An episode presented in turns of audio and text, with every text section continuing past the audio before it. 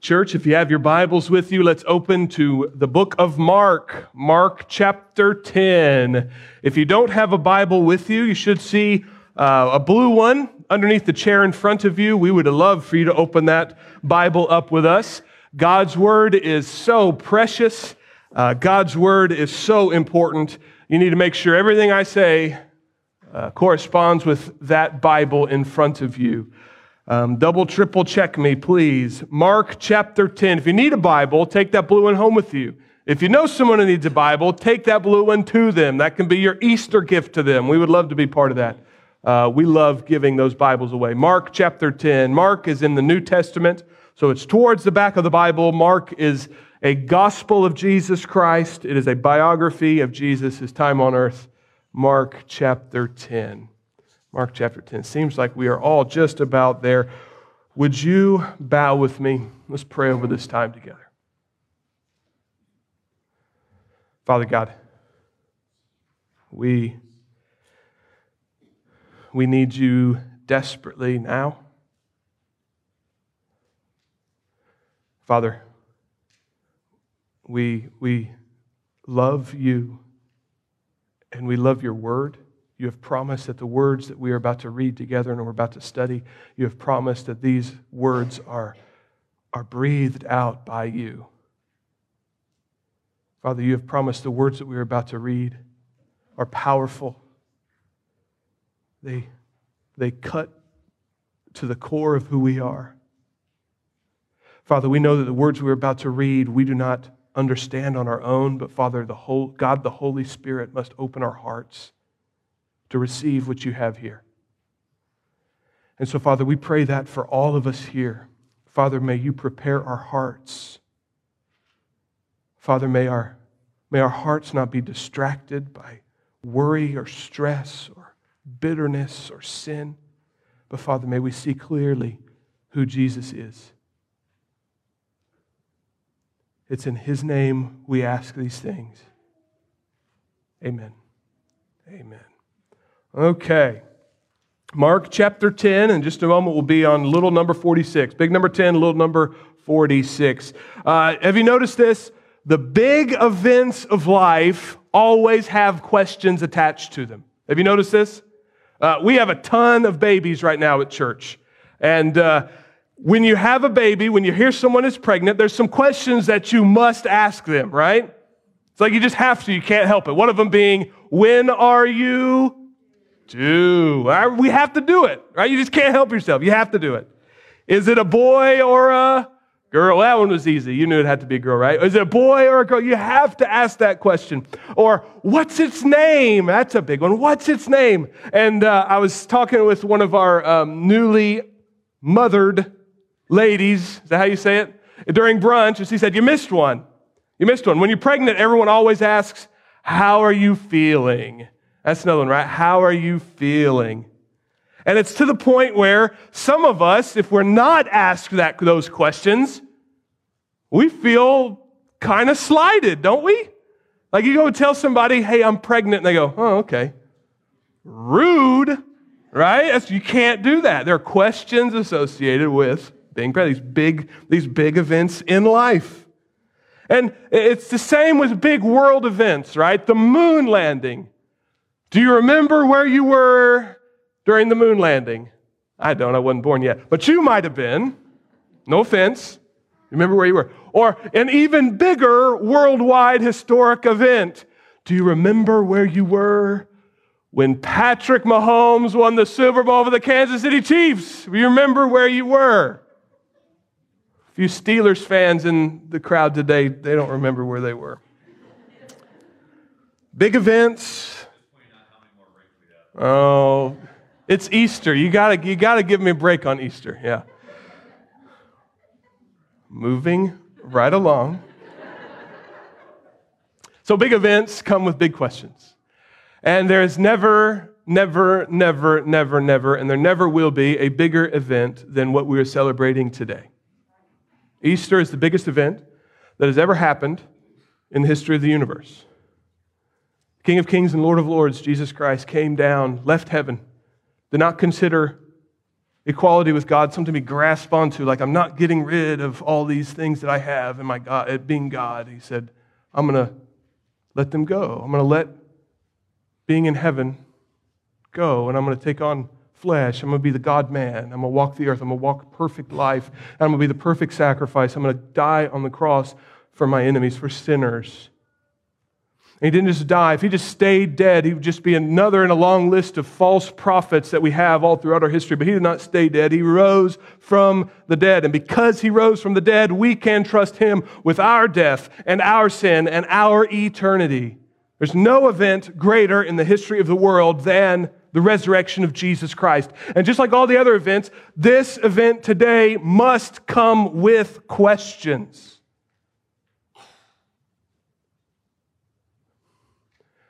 And I would like nothing more than for you to do me a favor today.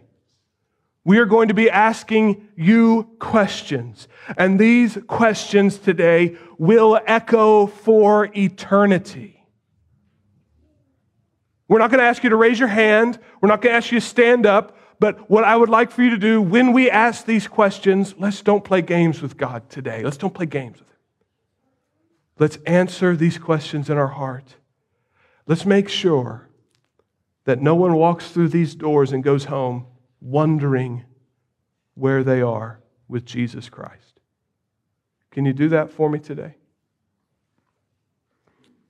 So let's be honest with ourselves today.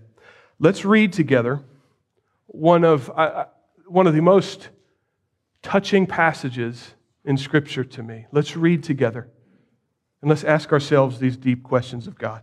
Let's read Mark chapter 10, big number 10, little number 46. Goes like this. And they came to Jericho. And as he was leaving Jericho with his disciples and a great crowd, Bartimaeus, a blind beggar, the son of Timaeus, was sitting by the roadside. And when he heard that it was Jesus of Nazareth, he began to cry out and say, Jesus, Son of David, have mercy on me. And many rebuked him, telling him to be silent. But he cried out all the more, Son of David, have mercy on me. And Jesus stopped and said, Call him. And they called the blind man, saying to him, Take heart, get up, he's calling you. And throwing off his cloak, he sprang up and came to Jesus. And Jesus said to him, Get this. And Jesus said to him, What do you want me to do for you? And the blind man said to him, Rabbi, let me recover my sight.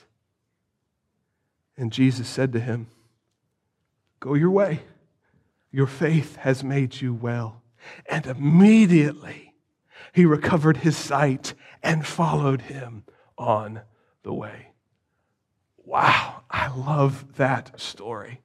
I love that story. So, the picture, we, we, we need to get in our mind, we need to see Bartimaeus. We need, to, we need to see what he looks like. We need to feel what he's feeling. To be a blind man or a blind woman in the ancient world meant that you were cast off from society. You were no good to anyone. Your very life, day to day, was so dependent only on the generosity of people who looked down on you.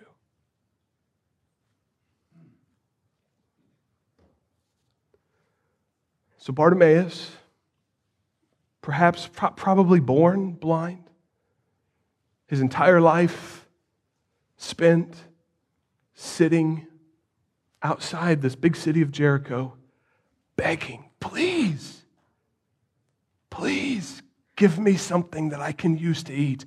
Please, out of the kindness of your heart, please. Would you please, could you spare some coins? Day after day, night after night. All he had in his entire life was a cloak. He had his clothes on his back and he had a cloak. And blind men and women, as they're begging on the side of the road, they would spread their cloak down and they would either sleep on it and then sit on it as they're, they're calling for people to, to throw them coins, or maybe they would put the cloak on their lap. You know how, you know how people will put a hat down in front of them as, as they're begging and people throw, that's kind of the idea in their lap, and they're just begging every passerby, please.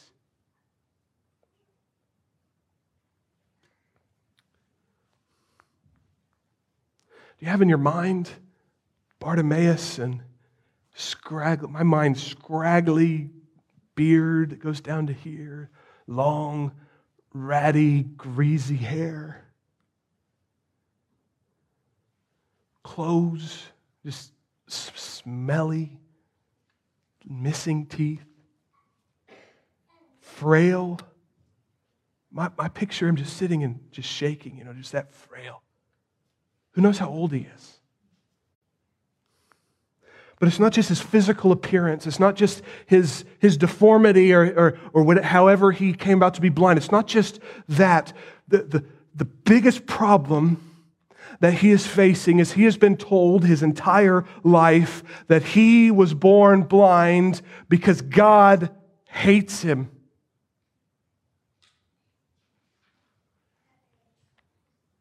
He's born blind because of some curse that God has put upon him. Maybe it's his own sin somehow. Maybe it's a sin of his parents, his grandparents. Who knows? But as people walk by him, especially the religious among us, they look at him on the side of the road, nasty smelling. They say, He fits the bill. He looks like someone who's cursed by God. He is. And our temptation, can you feel it? As you walk by him in your mind's eye, can you feel it? The temptation to go, Boy, I'm sure glad I'm him. I'm not him. I'm sure glad I'm me. I'm sure glad God loves me and I'm not like that guy. Jesus encountered this idea that, that, that blindness and illness is a curse from God. There must be some hidden sin that somebody's doing to make you sick. He encountered this in this exact situation where somebody comes to Jesus and they say, This blind man here, Jesus, who sinned? This blind man or his parents that he is blind? And Jesus, is not how it works. How, what, what kind of mental scarring has been done to this man to hear his entire life, you're blind because God doesn't love you?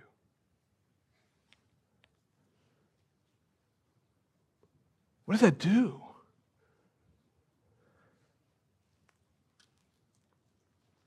I can hardly take a critical word from somebody, much less that your entire life. And so to hear that you're cursed by God, and even worse, it's like the, the, this, his terrible situation keeps piling up worse and worse and worse things.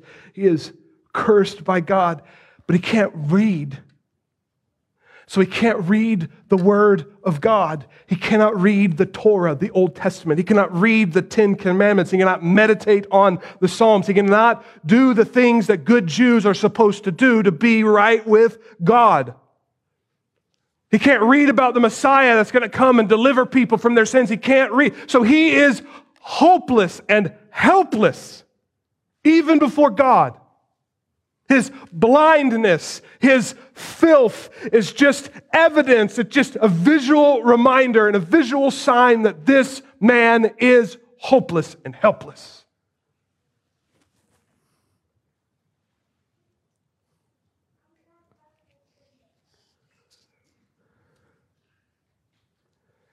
And so, what Mark wants us to do, and what all of Scripture compels us to do, is that as we read this passage, we are not just to see a, a compassionate Savior, we are to see ourselves as Bartimaeus.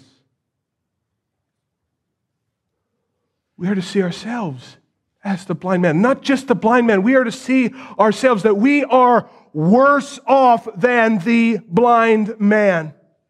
As we read scripture, we see ourselves as Jesus teaches us, and as we understand who God is and who we are, we are to see Bartimaeus and say, I wish my biggest problem was blindness. Broken eyes. I wish my biggest problem was just broken eyes. What scripture tells us is we are desperately sinful. That we are the nasty, dirty, filthy, broken blind man on the side of the road, that we are under a curse from God for our sinfulness, blindness, eyes. Scripture starts with our feet. Romans tells us our feet are quick to shed blood. That means our, our Th- when, when, we encounter someone that we don't like or that we disagree with, Scripture tells us that our feet are quick to jump up and do harm. Don't we know this to be true? Don't we know that under the right situation and right circumstance with the right people, we will do incredible harm? Maybe you won't swing a fist, but maybe you'll gossip. Or slander or curse. Let's move up. Let's move up. Our feet quick to shed blood. Isaiah says that we, our knees, are so easily afraid. Our knees buckle and shake because we are cowards.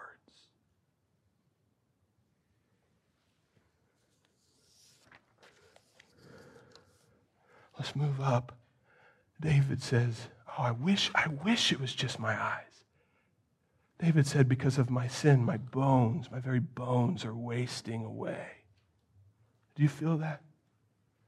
As you deal with the pressure and the stress and the worry and the guilt of your sinfulness, you feel like you know that feeling. I know that feeling where your sin is just so heavy that it feels like your very bones are breaking. My eyes, I wish it was just my eyes. How about this? Philippians 3 says, Our end is destruction, our God is our belly. I just want to take everything in the world and just shove it in. Yeah, food, but also money. I want money. I got this big hole in my belly that needs to be satisfied, and I'll use whatever means necessary. That's my God. I'm trying to fill it. Eyes, I wish it was just my eyes. Jeremiah 17 says, My heart is deceitful above all things and is desperately sick. Our mouth, Romans 3:13, their throat is an open grave. They use their tongues to deceive. The venom of asps is on their lips. Our tongue James 3, and the tongue is a fire, a world of unrighteousness. How often have we seen that to be true? Has your tongue proven to be unrighteous this morning? Yesterday? Absolutely. As we continue up, what about our mind? In their case, the God of this world has blinded the minds of unbelievers to keep them from seeing the light of the gospel of the glory of Christ, who is the image of God. I wish I was just dealing with blindness. But from bottom to top, top to bottom, front to back, Scripture tells us that we are all desperately sinful and broken. And it gets worse than this. Scripture tells us that the production, the evil, the production of our feet and our knees and our body, bones and our bellies and our hearts and our mouths and our tongues and our minds, the production that comes from our sinfulness, the wickedness that just spews out of us, separates us from the kingdom of God. Listen, God is so holy, so righteous, so just. He doesn't he, he will cast out evil and evildoers from his kingdom. And he does that because he loves his people. Don't you want to live in a community, in a world where there's no evil ever? Do you want to live there? Guess who you need to get rid of to make that happen? Me.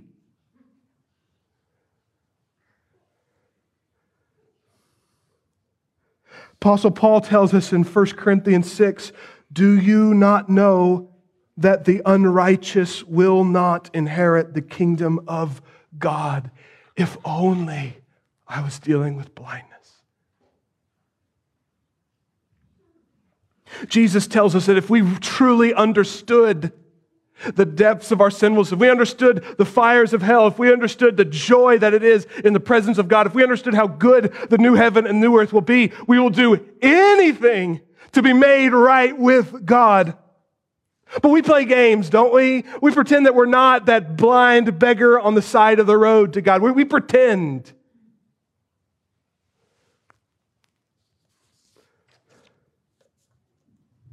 Jesus says it this way. We're so broken, we should, we should understand how broken we are. He says it this way in Matthew 5 If your right eye causes you to sin, what should we do? Tear it out. Do you realize that you and I, we are worse than the blind beggar?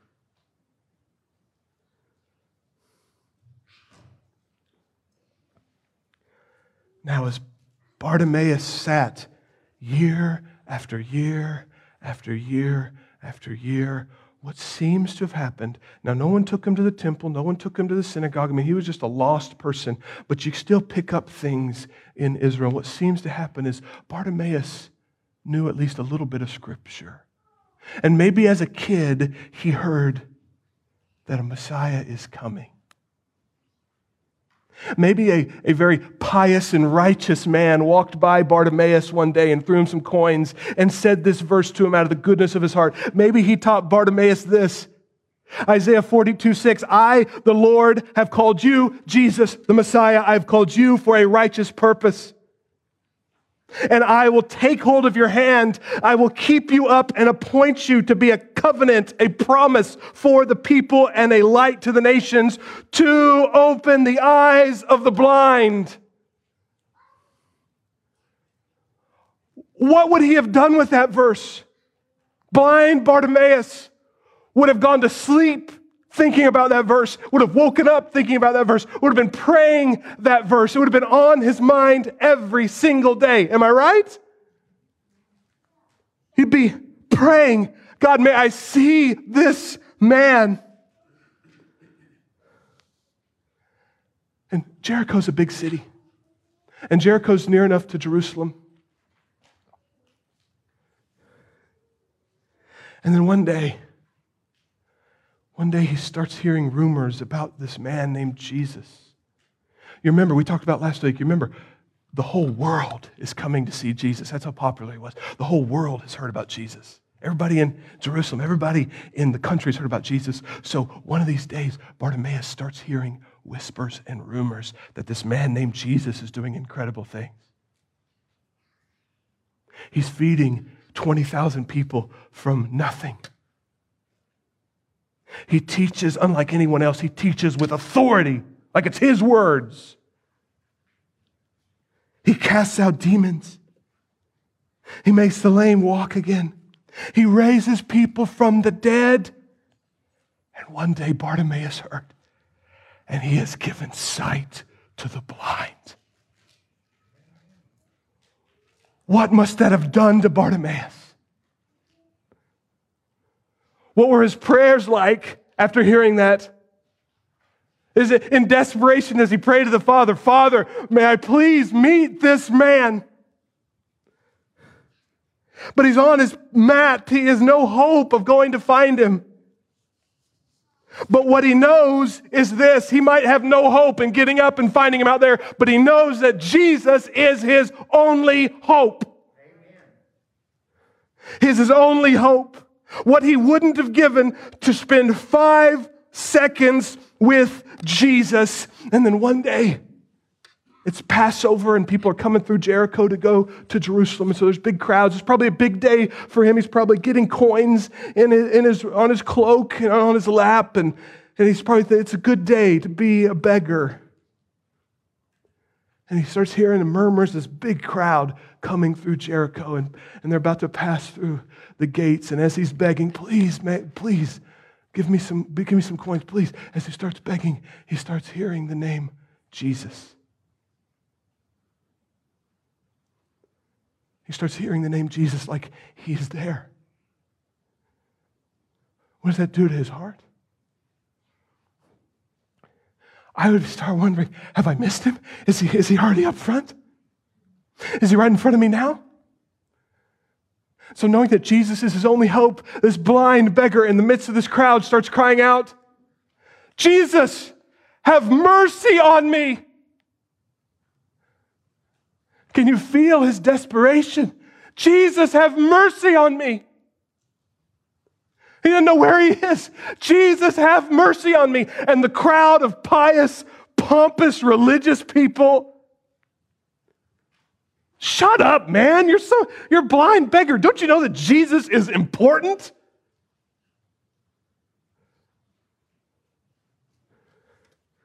Being loud Shut up, man. They rebuke him. Silence yourself. But what does that do? He knows that Jesus is his only hope. It just makes him scream louder Son of David, Jesus, have mercy on me. In his desperation, he does all that he can do. He cries out, Have mercy. Have mercy. I know I don't deserve it. Please give me mercy.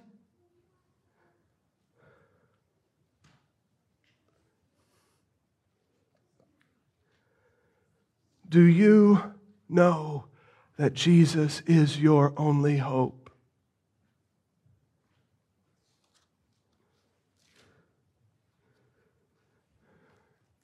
Do you know without Jesus, you will go to sleep one day in your filth beside the road, and you will not wake up, and you will die in your sins and be, be under the curse of God forever in hell?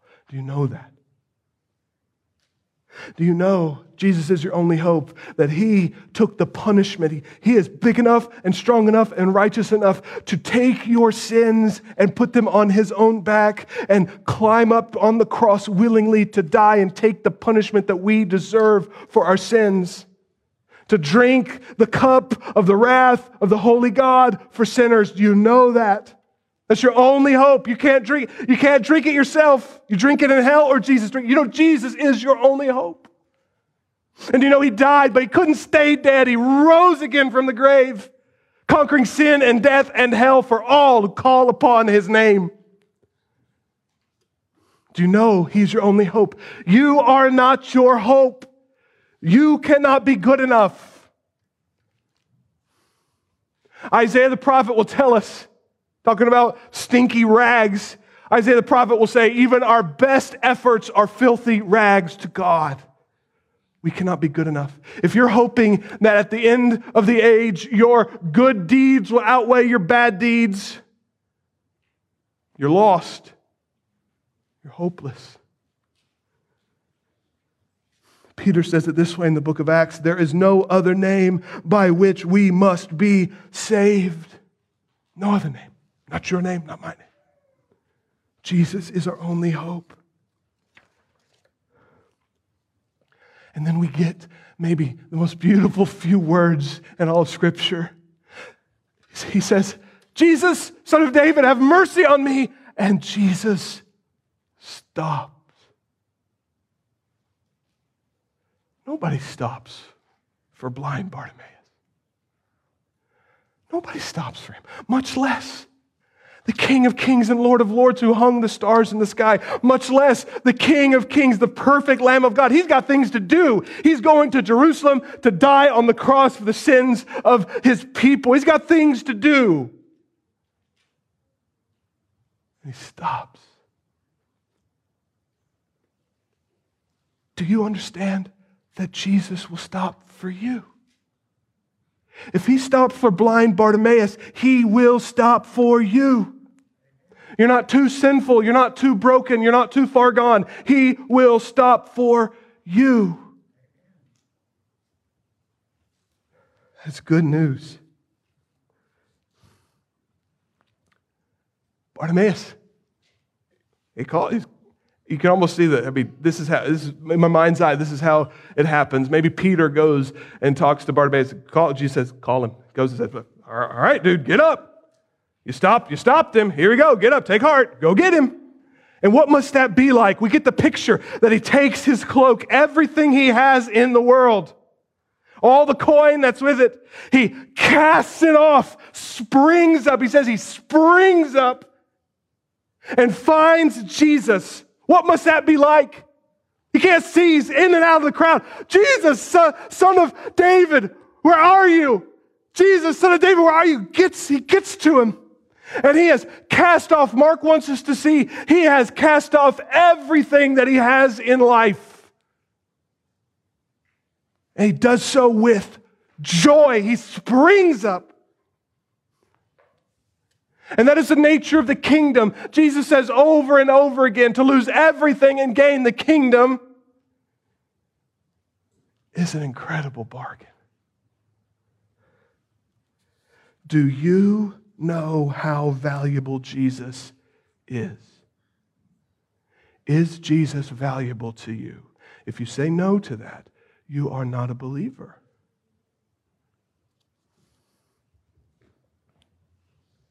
Jesus is so valuable, it will be a joy to trade your whole life for a moment in his presence. Well, Jordan, come on. It's just a dirty cloak and some a few coins. I've got a mortgage. I've got kids, I've got cars, I've got a boat, I've got a 401k, I've got a business, I've got an education, I've got friends, I've got a reputation. He just threw it. Scripture begs us to understand our lives in this way. In the light of eternity and in the face of Jesus Christ, everything we have and everyone we know is a filthy, dirty rag. Every relationship we have in comparison to our relationship with Jesus. Everything we own is destined for the dump. Are you with me? We will watch everyone we know die unless we die first. Are you with me? the most tremendous relationship you have on earth, the most God given, blessed relationship, it's, about, it's going to end. In a hundred years, every person in this room will be utterly forgotten. No, you don't have more in life than blind Bartimaeus. So what we must do and what Bartimaeus does, and he only, he, he only understands partially, but what we can understand through God's word is how valuable Jesus is. Don't hang on to your coins. Give them up for Jesus. Jesus offers eternal life, forever increasing joy. Every day you are with him in his presence, you will find more and more joy. That's worth giving up your life for.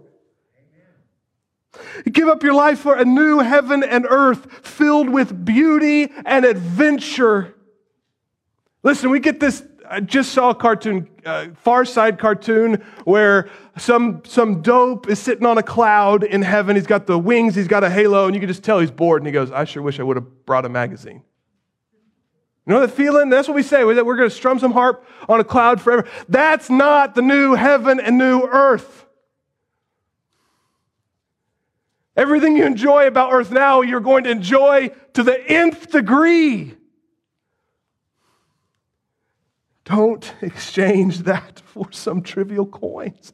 An eternity, an eternal kingdom without tears or illness or sin or death or blindness forever. Don't keep your coins. Exchange them for the kingdom of God. An eternity of such wealth that is yours, Christian, eternity of such wealth that the streets are paved with gold. Why, why does the Bible use that imagery? He, he's saying what we find so precious, the most precious thing, is so common in the new heaven and the new earth. It's used as paving stones for our feet. Don't hang on to your coins. Jesus offers acceptance, love, and friendship with God and his people, the likes of which we could never even imagine here. We are fools to cling to what we can't keep when eternity is offered us.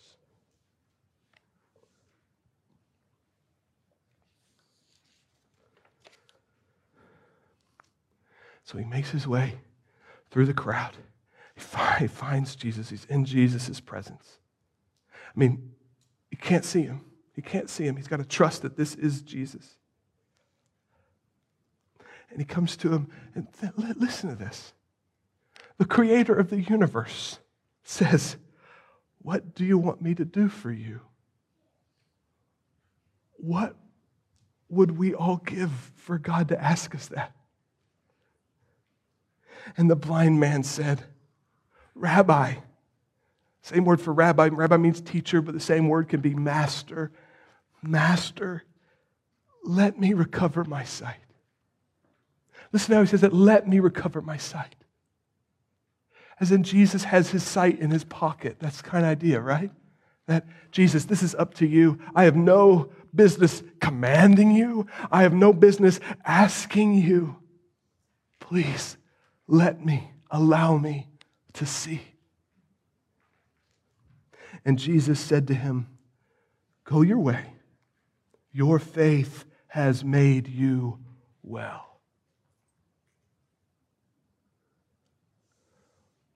Your faith has made you well. We are saved by grace, free gift, through faith alone. That's what Mark wants us to see. And Jesus and Mark, through Jesus' mouth, Jesus through Mark's pen, better way to say it, he uses the Greek word there for well, sozo. Sozo can be used to say well and it's the same word to say saved. Do you see the picture that Jesus is painting? His blindness and our salvation are on display here. You are saved by faith, Bartimaeus.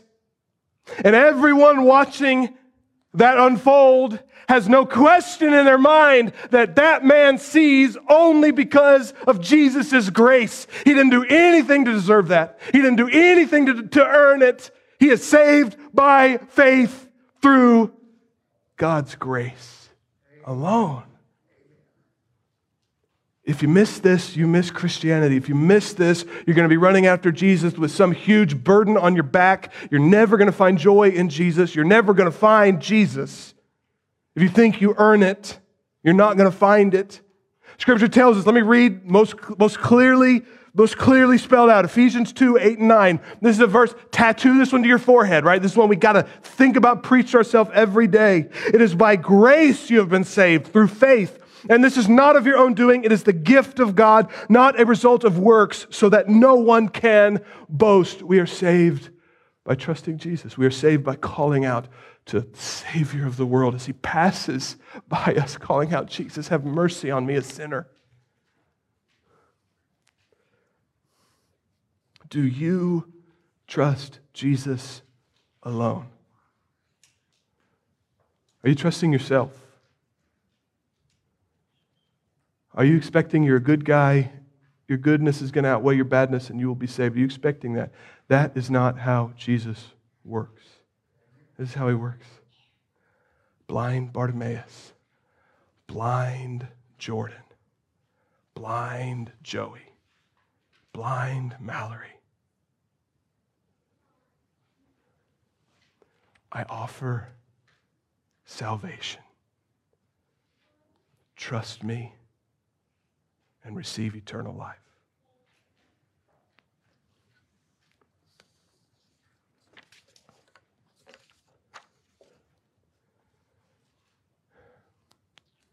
And once we trust Jesus by faith, we'll see the Holy Spirit begin to produce evidence of that faith. And the Holy Spirit's doing things in Bartimaeus that we, we can't even see, and he's been doing it for days because the Holy Spirit's producing in Bartimaeus a desire for Jesus.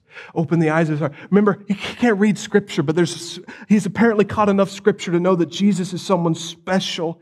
And so the Holy Spirit's opening his eyes to who that is. When Jesus comes by, the Holy Spirit empowers this, this man to cry out for salvation. We see faith working in him already. And then Mark wants us to know when you have faith in Jesus, you will follow him.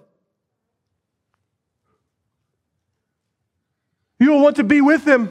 You will want to not let him leave you. You're going to do what he says when he heals you of blindness. You're going to follow him to Jerusalem. That's what we see. Jesus says, Go on your way. Well, my way is your way, Jesus. Think about the next few days and weeks in Bartimaeus' life. He's following Jesus, sees him die on the cross, and be raised again.